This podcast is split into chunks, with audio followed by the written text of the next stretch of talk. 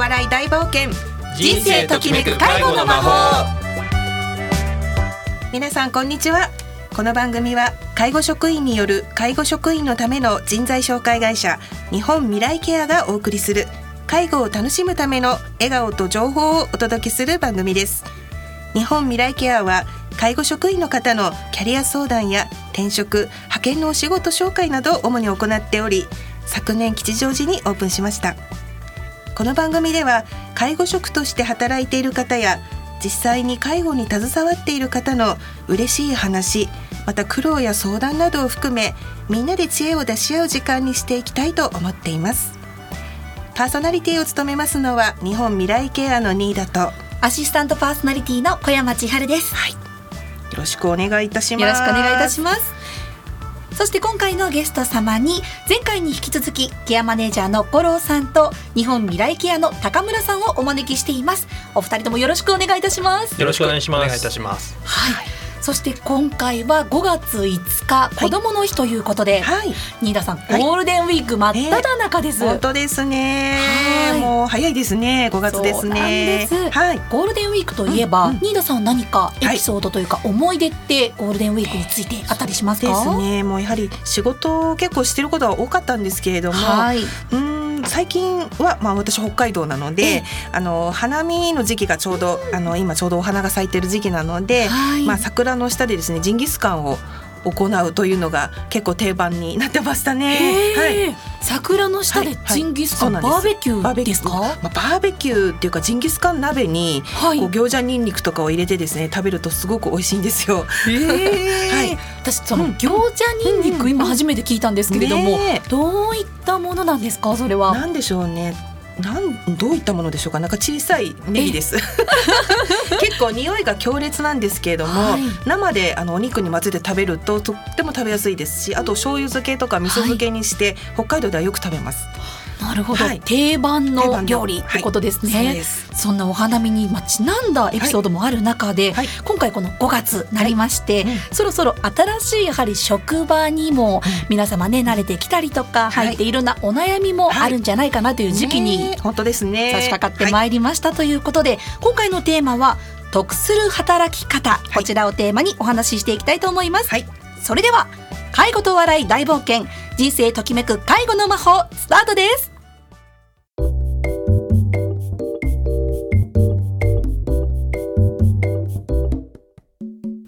改めまして日本未来ケアの新田と申します。アシスタントパーソナリティの小山千春です、そして本日のゲストケアマネージャーの五郎さんと日本未来ケアの高村さんです。よろしくお願いします。よろしくお願いします。はい。そして4月からまあ新入社員の方もはい。たくさん入社されておりまして、はい。研修などもこの時期そろそろ終わっ現場でのお仕事がスタートする時期かと。思いますけれども、はい。そういった新入社員の方、少しね職場の雰囲気にも今慣れて、まあ、緊張はもちろんあるかと思いますがその中でいろいろな悩みも出てくる時期かと思います、はい。今日はそんな皆様に向けてテーマの得する働き方。こちらを五郎さんと高村さんにもお話をお伺いしながらお送りしていきたいと思います、はいさあまずはというところなんですが、はい。今回、皆さんがいらっしゃるので迎える側、うん。施設側から見た、こんな新人は困る、はい。ワースト4をはい。ちょっと発表していただこうかなと思うんですが、ちょっと嫌なねワースト4なんですけれども、はい。まあ当然これはあの自分もあのことも振り返ってあの考えているんですけれども、はい。ちょっとこう4つぐらい今挙げてみようかなと思ってるんですけれどもね。例えばどういうことがありますでしょうか、例えばうーんちょっとこういろいろ注意し注意というかねこうあのお話をするとなんかいろいろ言い訳をしてくるようないますね。方ね。そう自分の非を、あの素直に認めない方ですとか、うんうんうん。もう逆にふてくされちゃったりとか、あのいますね。いますよね。き気持ちはわかりますけど。そう。ねあとはそのなんでしょうね。こうメモをこう取らないっていうんでしょうかね。はい。教えていただいたこととかっていうところですうんね。ぼーっとしてるみたいな。はいはい、で結局ね仕事いつまでたっても覚えなくて、ええ。同じことを何回も聞いてきたりとか、不思議なんですけどね。うん。まあ、だからやっぱりこうね教える側としてもね、何回も何回も聞かれるとやっぱりそこに答えられない時間もばっかかかかってくるので、まあ、ちょっとそんな新人さんはちょっと困るなというような印象はありますよね。そしてその他にはどういった新人さんは困ると思われますか、あとはこれはこう年齢問わずなんですけど言葉遣いっていうんでしょうかね、はい。あのそういうところも結構私気になったりはしますね。はいはい。あのいきなりタメ口の、いきなりタメ口。はい。まあびっくりしちゃいますね。最近の若いそうですね、はい。方とか多いですかね、うん。それがこう親しみ持ってればいい,、うん。いいというのがちょっとなんかあるんですかねやっぱり。大丈夫？って言われてうん大丈夫みたいなことですか、うんうんとかあそうそうとか。あ相槌とかで。そうですね。はいっていうこう返事ではなくて。ちょっとイラッとしちゃいますね。はい。そうなんですよね。なのでまああの堅苦しい敬語というのはねなかなか難しいかもしれないんですがやはり基本的なそのお返事の仕方とかそういったところはちょっと気になる場合もありますでしょうかね。はい。あとまあこれはですね結構本当にかなり困るんですけれども、あの朝、まあ、突然「休みます」みたいな連絡が入ってしまう人が結構頻繁にいてですね、はいあのやはりシフトで動いているお仕事なのであれってどうしましょうって。そうですね、はい。時に特にあの介護のお仕事夜勤なんかも、えーありますので、午後になってから急に今日、えー昨日から実は体調が悪くて休ませてくださいみたいな 非常に困った連絡が来たりもしますね。はい、ねやりますよね。えまあ、どうしてもそのしょうがない事情っていうのはねみんなあると思うんですけれどもあのまあ体調管理っていうところは、あのやっぱり社会人としてね一番必要なところでもあったりとかもするので、まあ、連絡の仕方とそのタイミングというんでしょうかね、、はい。つど誰にどのタイミングでするのかっていうのはやっぱりしっかりしていただきたいなというのがやっぱり迎える側としては、はい。あの困るなっていうふうな感じる、あのかなというふうに思いますそうですね。なるべく早めにそうですね。連絡とかもした方がいいですよね。うんうん何かちょっとこう前日ねもしかしたら当日マスターになって体調戻るかもしれなくても、今の段階でちょっと怪しければはい連絡をしておく、ほうれん草をしっかりするっていうところですそれかね。はありがたいですね。うん。はい。うん。逆に今こう迎える施設側から伺ってまいりましたが、皆さんこう新人の新入社員の時代も過ごしてこられましたが反対に伺ってみますがこんな職場は嫌だ。というものはどういうものがありますか？どうでしょう？あそうですね。あのまずやっぱりこれはもう介護に限らずどこの職場もそうなんですけど例えば朝行った時にあの本当にもう誰も来ることを知らなかったとかですね。あの朝早く行き過ぎちゃって あの最初に出てきた自分の方が「あれ今日そうでしたか?」みたいな。まあめったにないですけど時々こういうの話は聞くウェルカム感全くないみたいな。ありまありますよね。とかですね。あとロッカーとかもどこ使っていいとかそういうなんかこう教えられないとかあとお昼ご飯も、まあ、面接の時はなんかあの社内で食べれますあの施設内で食べれますとかあのなんか買ってきてくださいって言われますけどどこでどう誰と食べていいかとかですね、誰もこう教えてくれないというかなんか声かけしづらいっていう、まあ、いわゆるウェルカム感ですよね。っていうのはやっぱり初日はやっぱり欲しいですよね。仕事を教わる以前の問題ですよね。なんかそれでも泣いちゃうっていうのはありますよね。まあ、ちょっとそこであまり甘えてもしょうがないんですけど、とはいえレベル感がありますからね。はい。初日はこうやるぞっていう意気込みもね ありますから迎える側としてはよし頑張りましょうっていうその受け入れ感も欲しいところですよそうねで。すね。それはありますよね。はい。例えば他にはどういったこんな職場は嫌だありますか？例えばそうですね上司に、えー提案しても全然こう聞いてくれないというか動いてくれないそういう不満はあのよく聞きますね。はい。まあそうですよね。だから結構上司の人も忙しいとはいえ、やっぱりこう聞く姿勢ですよね。っていうのはこう折を見て、まあやっぱり聞くってのは本当大事ですよね。も う本当にそうですよね。うんまあ。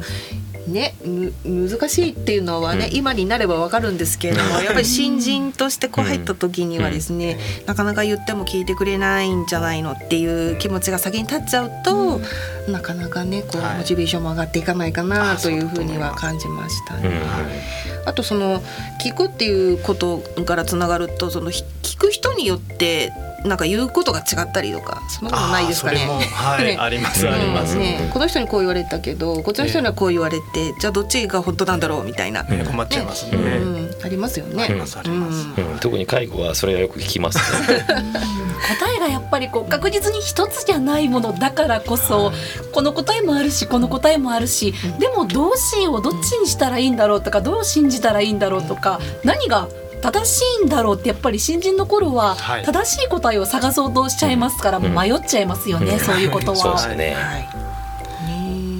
あとどうですか？あとはですね、これも、えー人間関係がちょっとギスギスししてるなみたいに感じる、えー職場もあったりしますね。うんはい。うんまあこれは本当一概に難しいですけどね。つ常にこう人によって感じ方のレベルもあるしあれですけど、まあ、明らかに人間関係悪いなっていうのはこう初日入ってすぐ感じちゃってえそこでまたなんか泣いちゃう。うん。っていうことはありますよね。人がやっぱり集まるので、いろいろなこう噂話レベルで話がこう吸ってるのをこうちょっと小耳に挟むと、うん。あれってこう心配になったりはしますよね。うんねえ。まあ、あと明らかにこうなんか仲悪かったりとかあとか か陰で悪口言って、まあ、これどこの職場でもありますけどね、ええ。まあ、特に本当陰であの人ダメとか、本当にこう悪口を言うケースっていうのは、なかなか介護の職場ってありますよね。うん。ちょっと悲しいですね。確かにありました。ねえ。あとはなんかあります？そうですね。まあ休みが取りにくかったりとか。うん有給休暇がねあの誰も取らないので自分も取りにくかったり、はい。うん。はまあ、あと勤務中もそうですよね。なかなかこう休み。ああはいはいはい。勤務の休憩フロアでそう取れないとか、はい。まあ、これは本当もう人手不足もあるんで、ええ。なんかどこの職場でも結構問題あるところですけれども、ねやっぱりここ本当事業者側とそうも一緒、うん。本当事業者側でも解決しなくちゃいけないんですけどね。まあその休みっていうこととまたちょっと違うかもしれないですけどそのずっと残っててなかなか早く帰れないとかねなんかそんなのも結構ありました、ね。新人なんで特にはい。先輩帰んないと帰れなかったりとか、ははい。なんかそれはやっぱり、うん、ちょっと嫌だなって感じた新人のね。もね人の目を気にしちゃうというか、はい。ありますね。はいはい。そんなことです感じですかね。はい。確かに。なんかこうもちろん介護の現場でももちろんそうですけれどもどんな職場であれ日本人気質というか、うんあるよね暗黙のルールって、うんみたいなのってやっぱり新人さんは最初、そこでまず壁をというか、はい。感じるところなのかもしれないですよね。うんそうですね。実際そういった壁を感じた時どういった風に解消していけばいいのか具体的な解消例いろいろこの後も伺っていきたいと思います。それではここで一曲お送りしたいと思います。ナンバーはバックストリートボーイズ I want is the way どうぞお送りしましょう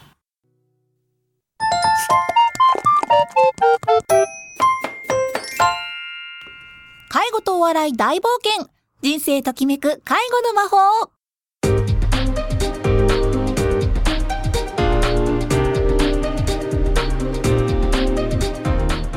改めまして日本未来ケアの新田と申します。アシスタントパーソナリティの小山千春です、そして今回はゲストにケアマネージャーの五郎さんと日本未来ケアの高村さんをお招きしています、はい。では後半戦ということで、はい。実際前半にはこんな新人は困るワースト4そしてこんな職場は嫌だ伺ってまいりましたが、はい。お互いが気持ちよくお仕事ができる環境になるためには、どういった風な取り組みをしていったらいいのか伺っていきたいと思います、まあそうですね。あの本当困るあのざ新入社員のタイプのあの改善策っていうのは例えば言葉遣いが悪いとかあの休む時はあの早めに連絡してあの問題が起きないようにするっていうのはもうこれも基本中の基本でもやるしかないんですけどはい。注意すると言い訳するとかですねあとメモをしないとか質問しないっていうのはこうやっぱり言い訳したくもなるしえメモも分かっていることを全部書くのかとかですね質問分かってるよっていうのが質問もしないっていうのがやっぱり新人の立場からするとなんかそういう気持ちがするんですけどだからなかなかこれは難しい解決策どうするかっていうのはありますかね？はい、はい。どうでしょう五郎さん。そうですね、はい。やっぱり新人っていうと早く仕事を覚えなきゃって焦ったりとかいうことになると思うんですけどもあの技術とか知識初めから完璧にマスターするっていうえーそんな人いないと思うんですよね。あの確かにあの現場に行くと、えー、まあそんな完璧な人ばっかりというわけでもないですしあのそれでなくても十分働けると思いますので、えー、さらに経験を積んでいけば、えー、段取りも良くなるし仕事、えー、必ずできるようになると思います。あんまり心配しないことだと思うんですけれども、えー、まあそうやって失敗をね逆に積み重ねていくことで自分の成長にもつながるのかなというふうに思いますので大事なのはその先輩とかね職場の同僚の人に、えー、気持ちよく教えてもらえるそういう態度で最初過ごすっていうことが大事なのかなと思ってます。あの良い印象を持ってもらうと、えー、いう態度で過ごす、えー、まあその先輩だったりが、えーまあ、こいつ仕事できないけど頑張ってるなとか、うん、えー、まだまだだけど素直にねあの話を聞いてくれる人だなとか、えー、返事が明るい、えー、笑顔が気持ちいいなとか。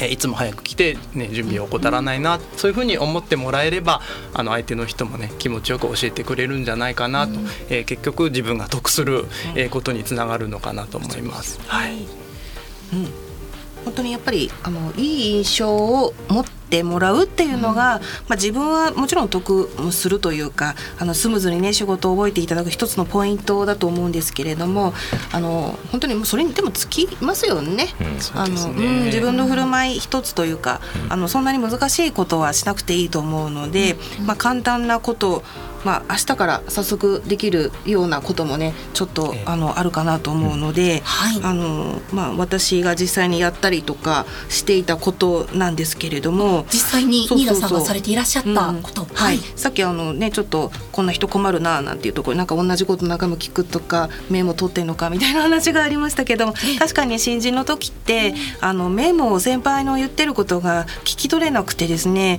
メモを取ろうと思っても取れなかったりとか、はい、あのやっぱりどうしてもも出てくるんですよね。私もそれで何度も失敗しました。だけれどもあのやっぱり聞かなきゃわからないことはあるので、まあ、そんな時はですねメモを取ってないんじゃないのって思われないようにするということがやっぱり大事なんですよ。思われないようにする。メモはあの撮ってるんです私っていうふうに思ってもらえるポーズというんでしょうかね。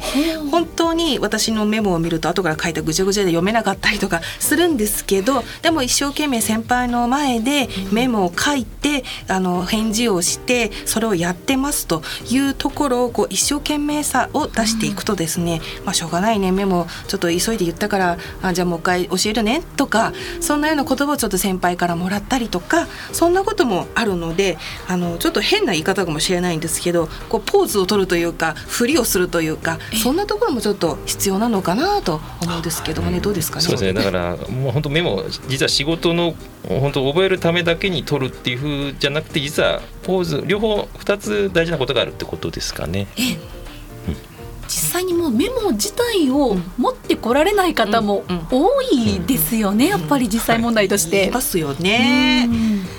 だからやっぱりね損してますよね。損してます。すごく損してます。ね。そのメモが一つあるだけで聞いていますとか、やる気の姿勢を見せられるっていうところですもんね。そうです。そうです。そこがまず一つのポイントかなというふうに思いますね。あとその何でしたっけ？い言い訳するとか、うん、なんかそんな辺のところでしたっけね、うん。うん、言い訳したいんですけどね、うん。うん、したいんですけど、ね、とか私が正しいとか思うんですけどね。ね、はい、その辺のところはどうですかね。やっぱ先輩としてなんかこうあのどどうしたらいいのかみたいな。うん。でやっぱりまずはあのそこのやり方を肯定するですかね。あのやっぱりその場では本当最初注意されたことは違ってたと思ったとしてもまあ、おっしゃる通りですね。勉強になりますとか、まあ、あのことわざであの合に入った合に従いというのありますけどやっぱりまずは受け止めた上で、まあ、ちょっと1週間わかんない1ヶ月ちょっとそこで自分の中で考えてちゃんとこうゆっくり反論するとかですね。っていうのがなんか最初大事かなという気はしますね。うん、確かにいろんな経歴の方とか今まで経験されてきた方が入社されたりとか新しく職場に入ってこられる中で考え方ってそれぞれいいと思うこと、また悪いと思うことって違うと思いますけれどもそこで意見があれ？この人とは違うなって思っても、いやそれは違うと思いますって言わずに、はい、一旦受け入れてあそういう意見もあるんだ、はい、で持って帰って考えてみて自分の中で答えを作っていくっていうところですね、うん。高村さん、うん。難しいですけどね。はい。でもあのできなくてもいいんです。納得しなくてもおっしゃる通りですってうん。言葉に出してしまう、それであの本当に納得してなくてもおっしゃる通りです先輩っていうことが大事。あのなかなか納得して全部言葉で喋れるわけじゃないので何か言われた時に「はいおっしゃる通りです。分かりました。そのようにしてみます」って言葉で自分で言って自分を騙してあげるというんでしょうかね、そういうことも大事なのでまずはあの相手の言ってることを「はい分かりましたおっしゃる通りです」これを一言言う。これもちょっと早速明日からできるかなというふうに思ってもいますけどもね。はい。はい、やっぱりそういった言葉で姿勢を見せていくであったりとか何も自分の心を偽らなくても、はい。その一つのテクニックの言葉があるだけで遠隔にね円滑に職場が回るのであれば、はい。まさに即実践で使えるはい。テクニックと言えると思いますよね。そんな感じがします。うん。はい、うん実際にその他もう一つ例えば何か挙げていただくとしたら、うん。新人さんに向けてのアドバイス、実践できるテクニックありますでしょうか？どうだろうね。いろいろ私もやってきましたけれどもね、うんどうだろうね。実際に例えば、うんうんうん。職員の方にかけられたアドバイスとかって新田さん何かあったりされますか、そうですね。やっぱりあのたくさん人が集まると噂話とかも出てくるので、まあ、そこにはあまり参加しないように、あのまあ、3回に1回ぐらいはいろいろこうお付き合いすることもあるんですが、そのうち2回ぐらいはあのお一人様感を出してみるとか、ええ。その辺のところもあのもしかしたらいいかもしれないですね。巻き込まれない、過ぎないというかね自分のことを守っていくというのもあの必要なので3回に1回というところも一つポイントかなと思ってます。なるほど、はい。実際にやはり迎える側、そして今新人さんへの新しく職に就いた方への実践的なテクニックはい。伺ってまいりましたけれども、はい。さっき高村さんも話は否定しないっていうお話ありましたが五郎さん、はい。実際にこのお話今日伺ってみて、はい。新人さんに改めてメッセージ何かアドバイスをするとしたらどういったことが挙げられるでしょうか、あそうですね。あのいろいろ困ったこと、えー不満だったりとかあると思うんです。それを、えーなんだろう自分の中で嫌だな嫌だなって思ってるだけでは決して解決しないんじゃないかなと思うんですよね、えー待ってるだけじゃ、えーダメ。えーなので、まあ、まずは自分が変わるっていうところ、えー不満っていうのは大事な気づきだと思うんです。そこから、えースタートしてこの職場を良くしていこうっていう気持ちに、えーなっていただければあのやりがい持って仕事ができるんじゃないかなと。ゆくゆく自分がね先輩になった時に、えー新人の時の気持ちも思い出して、えーぜひ後輩に、えー指導してもらえればより良い職場になるんじゃないでしょうか。はい。なるほど。五郎さんの今言った気づき、ぜひ今日のお話も何かの気づきヒントにしていただだければと思います皆様ありがとうございますどうもありがとうございました。さてそろそろお時間の方も近づいてまいりましたが、はい。最後にぜひ高村さんの方からまだまだ今日本当に盛り上がったこのテーマですけれども熱いソウルの思いもう一押し最後お願いします。そうですね。あのちょっと僭越ながら話なんですけれども、はい。やっぱりまず事業者側の方も受けですよね。体制本当改善すべき点あの本当会社ごとにも問題あるし個別の施設ごとにも大きく問題あるところもあるので、まあ、そこは本当もう改善すべきとこはすべきというのは本当常々常々感じてるんですけれども、はいあの本当この今回話に出たあの新入社員の心得ですよね。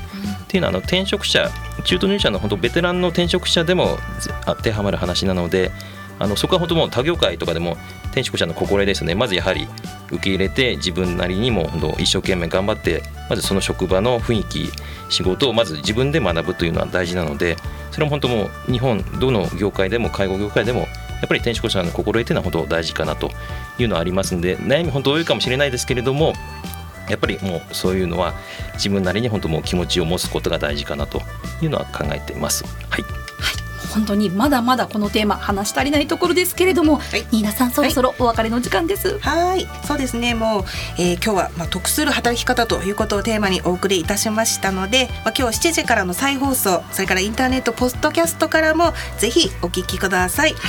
また来月の第一金曜日この時間にお会いしたいと思います。えー今日ここまではえー日本未来ケアのニーダとケアマネージャーの五郎と高村です。はい、そしてアシスタントパーソナリティの小山千春でした。次回もお楽しみに。では最後この曲を聴きながらお別れです。ホイットニー・ヒューストン、Saving All My Love for You。